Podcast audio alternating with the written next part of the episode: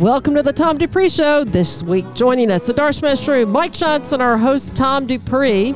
We are powered by Dupree Financial Group, and we are on for an hour today. So this is going to be a content-packed hour. You mean just for an hour today? What did what I you say? mean to say? What did I say? On for an hour, like it sounds like we're typically on for ten minutes. We're usually on for three hours. I, that's what I was going to say. Okay. So the group here that you're listening to this music is called the Locust Fork Band. They started in Tuscaloosa, Alabama, uh, early 70s. Heavy influence of Marshall Tucker. Turn it up a little. Um, Brothers. They're kind of like an Alabama version of the Allman Brothers. Never got near as big played at Sewanee when I was in college there several times.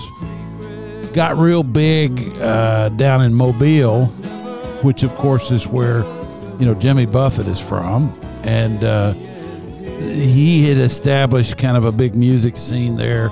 Several big places where people perform down there. They also have their own Mardi Gras in Mobile, and a lot of bands would play. I never went to that, but they did play numerous times up on the mountain at Sewanee, and they just great performers. Uh, This one sounds like Glen Campbell, sort of, no, this sounds like the Allman Brothers to me, or or Marshall Tucker. or John Denver. Well, I mean, all right, so uh, all right, just pull up "Heard It in a Love Song" by Marshall Tucker, and let's just see if it, there is not a comparison. Heard it in a love song, but but anyway, these guys played um, all over Alabama, Birmingham, and it's they're very regional. People in Nashville had never heard of them, um, but we knew we had a lot of people from the state of Alabama at my school, and um, you know they they would play there. And then we also had a lot of people from South Carolina, which is where this band is from, Spartanburg, to be exact. Marshall Tucker Band. The Marshall Tucker Band. All that music being produced kind of in the early to mid 70s, Southern rock.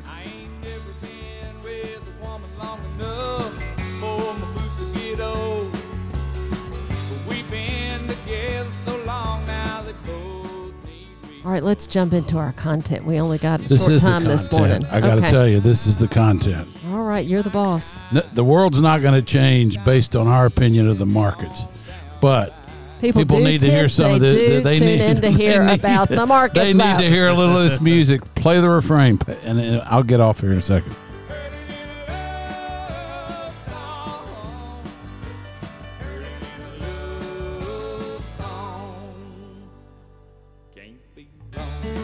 So you can hear some of the influence, and uh, you know that's what I like to do is show that stuff. All right, I'm going to read the psalm, Psalm 61, English Standard Version. Hear my cry, O God. Listen to my prayer. From the end of the earth, I call to you when my heart is faint. When the market's down a thousand points. I'm not trying to be real bad here. Lead me to the rock that is higher than I, for you have been, and we're not talking about Black Rock, for you have been my refuge, a strong tower against the enemy. Let me dwell in your tent forever. Let me take refuge under the shelter of your wings. For you, O God, have heard my vows. You have given me the heritage of those who fear your name. Psalm 61. Okay. Now, you know, six months ago, a year ago, well, three months ago, four months ago, we were seeing oil prices uh, at over $120 a barrel. It looked like that, you know, the farmers would not be able to plant this past summer because typically they are fairly heavily reliant upon um, chemical fertilizer, which, you know, natural gas is a major input, uh, potash, a major input, which has to be mined in typically Saskatchewan um, or South America. You know, so these these things were in short supply. You know, it looked like fertilizer was going to cost a thousand bucks a ton or something. My, how things have changed.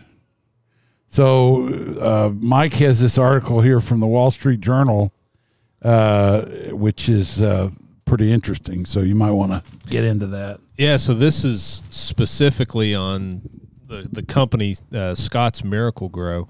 Um, it, it just it what's happened with them. Uh, it- it's so interesting because it's it's what's happening across the board to varying degrees with different companies, retailers.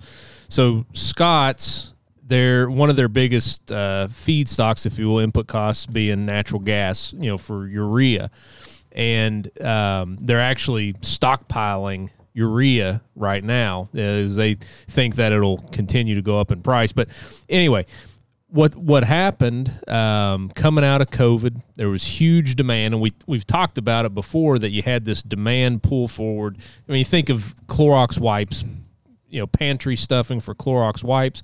The same thing for uh, you know, Scott's Miracle-Gro products. People were buying these high demand. up ahead because they felt felt like the price was going to double again. well, th- that and coming out of COVID uh, or, or in COVID during, uh, they couldn't leave their house, and so you know, for that summer, that's what people did. You know, they gardened, and so they needed fertilizer, different things. So the problem that they ran into, they couldn't produce enough because coming out of COVID, the, uh, workers uh, that you had the the supply crunch where they couldn't produce what the demand was, and they, they estimate that they left about 200 million uh, in sales on the table because they couldn't produce enough. So what they did, uh, they they expanded uh, their operations. They upgraded their factories uh, with the anticipation that demand will continue to be what it has been. The problem is, is the retailer, be it Lowe's, Home Depot, um, they're not they they've been selling down their inventory. So Scott's they ramped up production. They have all this inventory that's being held at Scott's.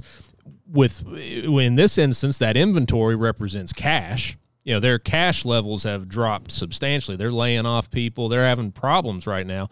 So they produced all this. is is it a leveraged business? I mean, do they do they owe a lot of money or? Are they, I, I haven't looked at their balance sheet that closely. You Uh, might want to take a look because yeah. I mean, if if they're a leveraged business and that's not a good omen. You know, they're the one thing they do have is a great brand name. You know, Yes. it's well known, and they have bought just about everybody out there in this business. So I guarantee you, they've got debt. I, I mean, uh, you know, they bought every uh, con- uh, thing that you see out there that looks like its own, its own deal. Then you find out it's owned by Scott's. Yeah. Well, their their cash position uh, at the end of June was only 28 million, and that's gone down from 244 million. So I mean, Oh they've been gosh. burning through What's cash. the stock done? It must be down nine. Uh, yeah, it's it's dropped substantially. Uh, it peaked. Um, So it peaked over almost 250. This was early 2021, and today it's at 53. Yeah. Yeah. So it did. What was that back in 08? That fertilizer company that just went through the roof. Uh, remember when fertilizer? Uh, uh, it, it had a funny name. Uh, Well, they, I mean, all of them went through the roof. yeah, they, they. But there was one, and I can't think of the name of it. Got to like three or four hundred bucks a share, and now it's like not existent, or, or it, it was um, not abacus, but uh, something that sounds sort of like abacus. But um, Was it Intrepid? No, it was another strange name. Didn't sound like a fertilizer company uh, stock name. Uh, but, you know, these commodity plays, so that's even way out on the whiplash end. That's even worse than an oil and gas stock Yeah. because it's got oil and gas inputs. You know, it's like it's like a commodity stock leveraged. E- exactly. Right. And and the other dynamics you have the the like you said a, a commodity stock leveraged, but they're also relying on the retailer. And uh, one of the examples they use because they have such a huge supply, the retailer knows that they can get deliveries from them quickly. So the retailer is willing to spend to to sell down their inventory and then just draw from Scott's as needed. And so they've they've backed themselves into a corner because the retailer's trying to burn through their inventory. So you They're know they're, the- getting, they're doing just in time now. basically and they're letting or they're and they're forcing scott's to hold that inventory while they're doing the just in time because the retailer's trying to sell Mosaic. the, the gri- mosaic yeah uh, trying to sell grills and more durable uh, goods um, so it, it's this i mean every every company has a story but those stories give you insight as to what's actually going on under the I, I think the thing, if you were going to learn something out of this, you have to be very careful if you're in a commodity business for ramping way up for you think you're going to make a killing. If you don't understand that shortages beget surpluses and surpluses beget shortages. That's how the commodity business works. No shortage is ever a shortage forever. No surplus is ever a surplus forever. You know, and I never forget uh, when I lived in Houston in the 80s, there was a um, guy up in Oklahoma, had about 40 or 50 acres, no more than that. He stockpiled um, pipe from drilling uh, places when they were almost you could go just almost come pick it up and take it. Yeah. you know they they had no use for it. Stockpiled it. The next time the uh, market got hot and you know there was a shortage of all that stuff, he made a killing.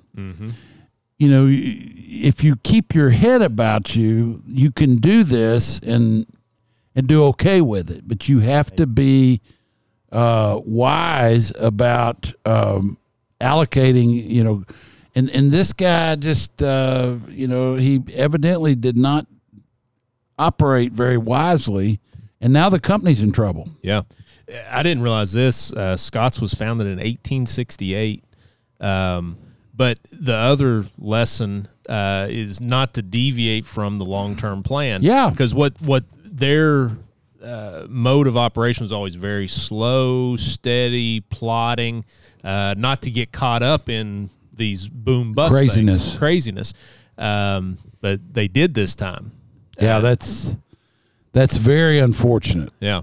Now, I tell you, I think they probably had it coming to them because they probably got a little greedy and tried to buy all these brands and all the competition out there. I mean, I, I, I used a uh, kind of uh, mulch that I really liked. It was called Whitney Farms. They used to have it at Costco. It's gone now. Well, it was bought by Scott's, and they probably took it off the market you know, in order to make way for some other thing they have. And uh, so I think the SOBs are getting what's coming to them. I didn't know. I didn't know they bought Whitney Farm. I- Yeah, I- it's owned yeah. by Whitney Farms, and you cannot find it Yeah. anywhere. So my guess is they just quit making it. Yeah, You know, which kind of ticks me off. You know, and and so I stocks at fifty. Maybe it ought to go to twenty. you know, uh, but uh, you have to be very careful about trying to corner the market on any commodity with debt. you know, that's very dangerous. yeah. Very dangerous. But it, it also, you know, this is a good insight on on the inflation side of things too. Um, you know, Exactly. if if you have this playing, I mean, this Uh, this thing's going to turn around here. right. Uh, you've got the the commodity prices doing what they have done, being where they are now. Um, you have the retailers that are kind of unloading things out there. Uh, you've got the producers that have huge inventory. Uh, I mean, to me, that's at least disinflationary. Right. And uh, just about a month, month and a half ago, uh, we heard from Target and uh, Walmart, and they uh, got stuck with surplus inventory also. So I, I think you know th- there was some unusual behavior on the part of consumers during the pandemic. The big reason was that people had cash. Many people kept working. Uh, there was obviously stimulus, and people could not spend on services, so they couldn't fly, they couldn't go to restaurants Right. they couldn't get haircuts so they started spending on just buying stuff online. So all these companies saw a big windfall and they projected that to continue for a while Right. which it obviously did not. Uh, scott's is one example but there are many others.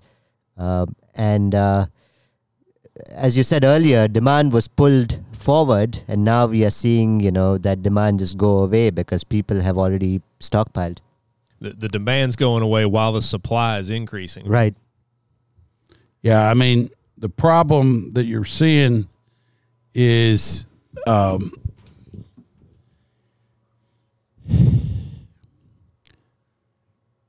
you can't. Well, I, I saw something on on the. Uh, it, it sort of relates to this. There's a guy named Nick Saban who coaches the University of Alabama football team, and they had him on a press conference and basically, they said, you know, you're playing a bad team this week, a good team next week. How can you tell if your players are really getting better or not? And he kind of got ticked off because he said, Do you expect us to play down to the level of our opponents? In other words, we're going to play our game no matter who we're playing. We're not going to let whether the uh, pundits say we're supposed to win by 50 points or lose by 10 points affect how we play the game. That can be applied to this. Yeah. It really i- i it's if you think about it, you should execute within your boundaries. Bill Ambrose, our uh, our our chief compliance officer, uh, tells a story about when he was working at uh, uh, the bank that he knew an older guy that um, worked at the bank and. Uh, or it might have been at another bank, but he was kind of a loan guy, and they would bring this loan into uh, the loan committee, and the guy looked at it, and, and it was like making a loan in another state. He said, "That's an awful long way from Cheapside." You know, in other words, how do we know if this is a good loan or not? We don't really know the people. You know, these guys know how to do what they do in the way they do it. And then they try to make a big killing. They go out and try to corner the market, buying up all the competitors. Then they think they're going to make a big score, you know, because prices go up. I think they're getting what they've got coming to them. So, I mean, if stock gets to 20, I'm, I'm a buyer. Um, but it, it's interesting. Um, you don't see very often. You don't see moves like this from old established companies. They're typically very disciplined. Typically, um, but you do see it a lot with investors. uh, where where they've you know they've stuck to a, a, a certain plan for a long time. You know they know their strengths, um, they know what they're good at, and you know always looking at looking at ways to improve. And just just like with them, uh, could be greed, could be fear, but something shakes them and they deviate, and then you have the repercussions. Right. And so, you know, as investors, first have a plan, stick to that long term plan. Don't deviate from it just because something is going on, unless there's a real problem. Well, and I guess you teed me up to get this music started and close this half of the hour out. We are disciplined investors. If you want us to take a look at your portfolio and make sure that you are positioned and that you know what you own, give us a call 859 233 0400 at Dupree Financial Group, and we would be happy to take a look at your portfolio and give you a complimentary review of what you got. You're listening to the Tom Dupree Show with the Darshmesh Shrew, Mike Johnson, and our host, Tom Dupree. We are one hour today just before the start of University of Kentucky football Okay. programming. So I'm going to get on out of this segment. We'll Wait be back in just a few minutes. It's football time in the bluegrass. And we will be right back. Stay tuned.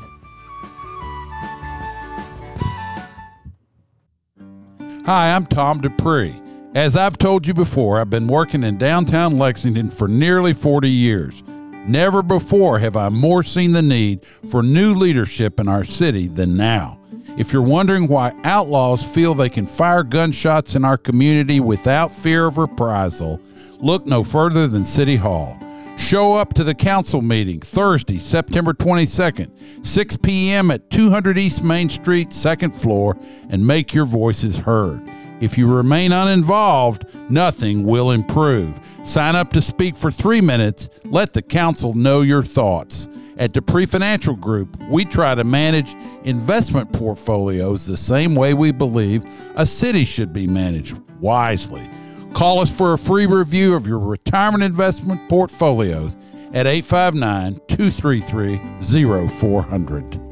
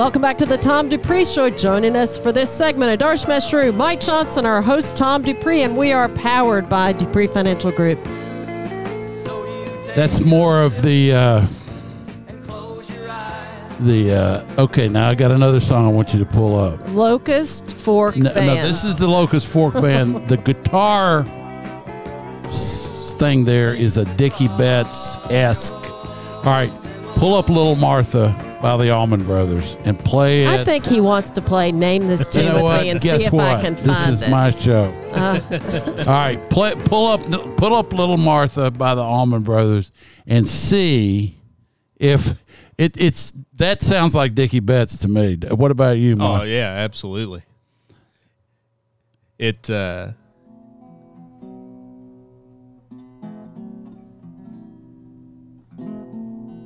Turn it up. It it's just getting started. All right. Well, it's sort of close. I'm not seeing it, or hearing it. Okay. Maybe with the Maybe that's the wrong song. well, all right. It's still a good yeah. Leo a good Kottke, Leo Kottke does a little Martha too. Yeah, he does. But that he does that with uh, the the boy that's with um, Susan Tedeschi.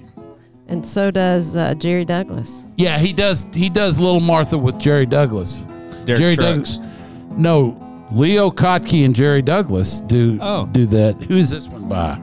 This is the Almond Brothers, and then there's also a Duane so that's Allman. Dickey Betts right there. And Okay. Duane does, uh, uh, but that wasn't really Duane and um, and uh, Gregg's style of playing. All right, let's get on with the show. this is the show.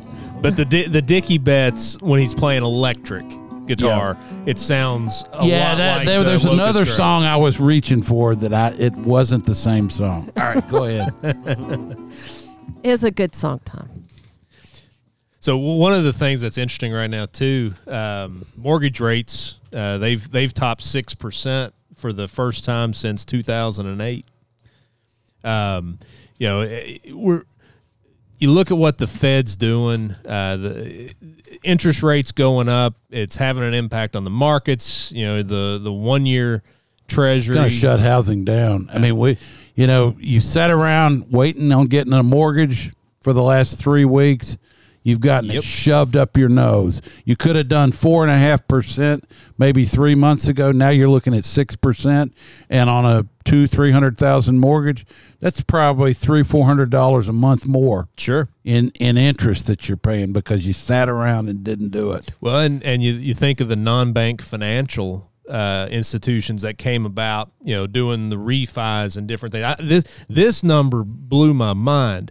Um, in 2020, uh, there were 19 million mortgages out there that could be refinanced, uh, what they call beneficial, which is 75 basis points below where the rate, Yeah. what their rate was.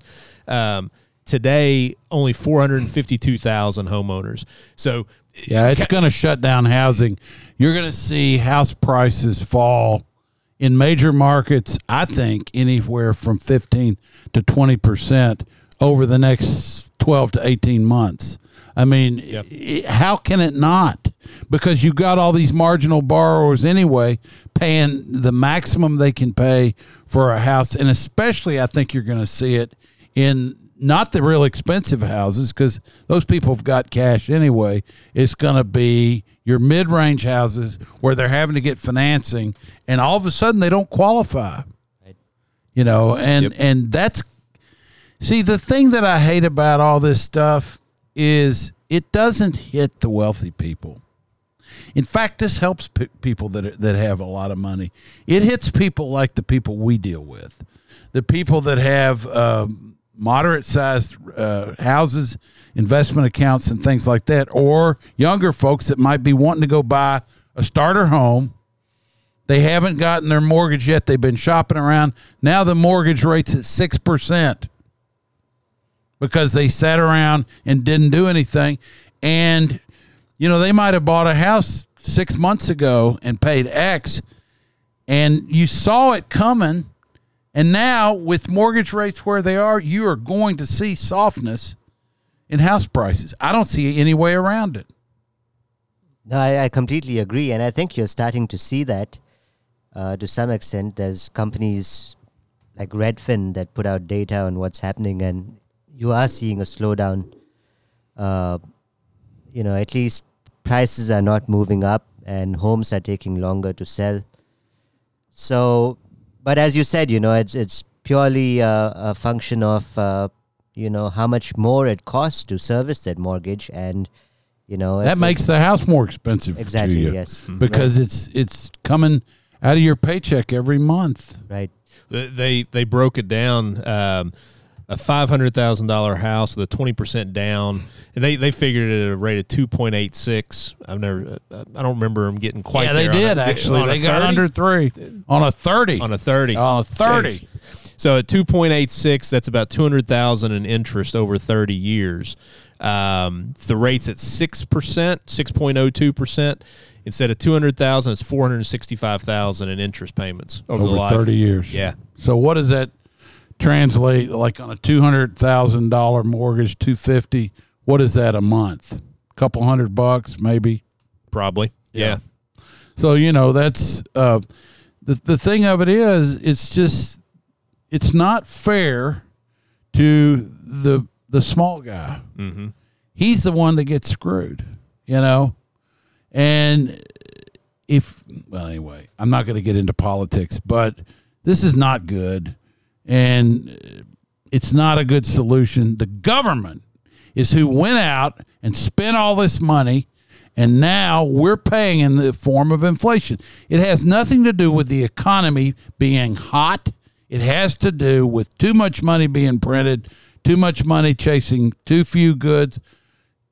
It makes the uh, cost of things go up, but ultimately the market does finally correct itself. You know, you're seeing companies do stupid things like Scotts did, produce too much. Now there's a whole bunch of how how many other companies is of course there's still companies where there's scarcities in things too. Yeah. There's still difficulty getting certain certain things. Chips, I don't know, you know, if they're able to produce cars like they if that's starting to free up and you're getting more chips. I know the Biden administration is out there throwing money around trying to beef up the semiconductor industry. That that'll just do the opposite of what they think they want it to do. But I don't know what's going on with the chip thing. Yeah, so even there, uh, things are, uh, you know, Loosening up. loosening up. Yes, I, I think it was uh, Micron which they announced a few weeks ago, but now there's, you know, the the balance has shifted. There's no longer an undersupply, and used car prices have been dropping. Although new car prices haven't dropped as much, they're still pretty. There's high. got to be a glut in the new car part too, though, because they had so many cars sitting, waiting for those chips, right? right. Yes. Yep. So I mean, you know, it, it's going to be.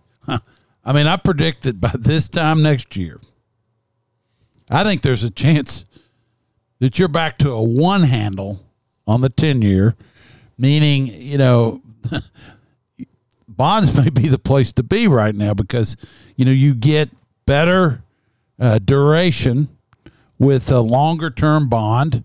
Um, and if rates do come down, if we do have a significant moderation in inflation around the corner, I saw gasoline at three dollars a gallon now for regular.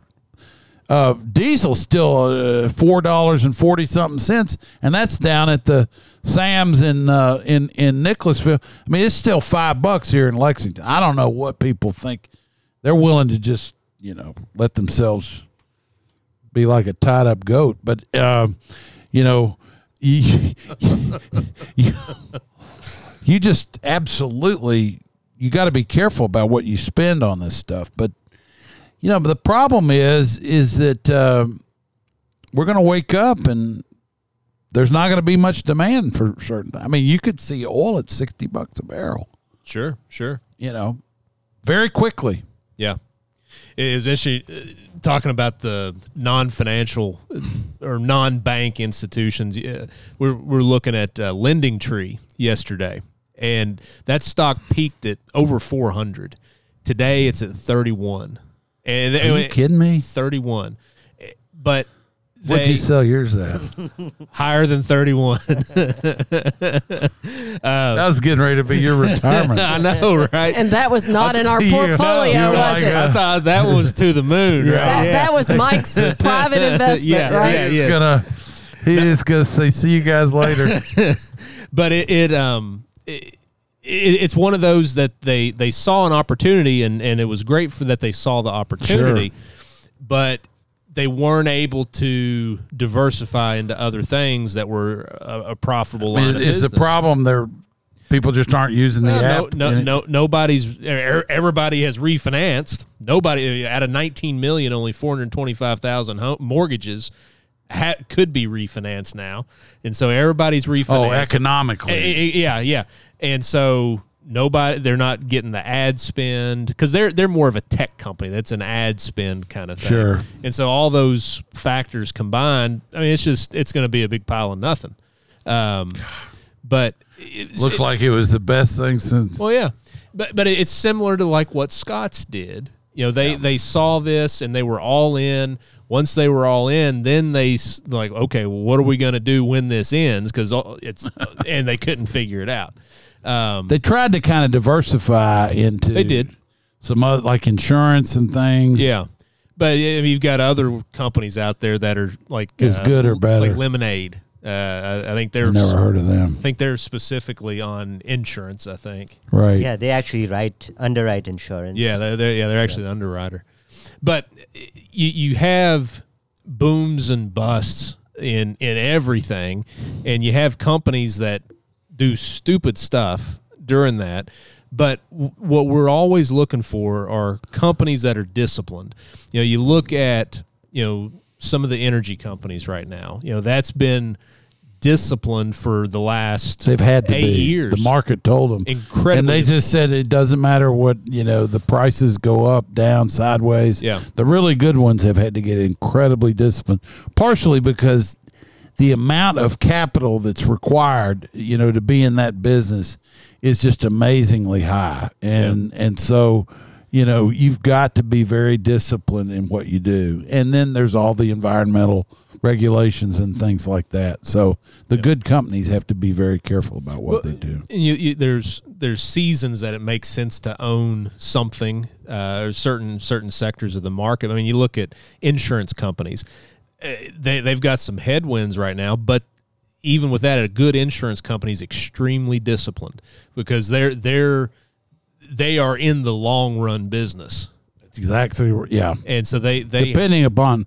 what kind of insurance they they sell, True, but true. you know, but they a good insurance company is one that is staying disciplined and that that's a, a big th- i mean with the companies with investors uh, you have to have that discipline um, which is to say when enough is enough uh, when to be a little more bold uh, but but never to go all in all out. It's it's it's like managing an investment portfolio like what we do. It's it's discipline. It's balancing the needs where they are today where the market is. It's always this balancing act. Well, one of the things, you know, people are kind of frozen right now on their investments. They're not they're not responding to stimuli that used to get them to respond.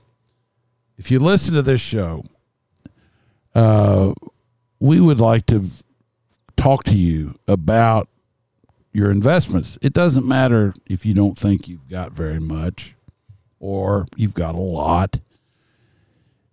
And there is absolutely no uh, there's no uh, obligation to do business with us if you come in and meet with us. I mean, if if we weren't serious about meeting with people, why would we sit here and do this radio show? It, it's like, well, you know, oh, you just like hearing your voice. Not really.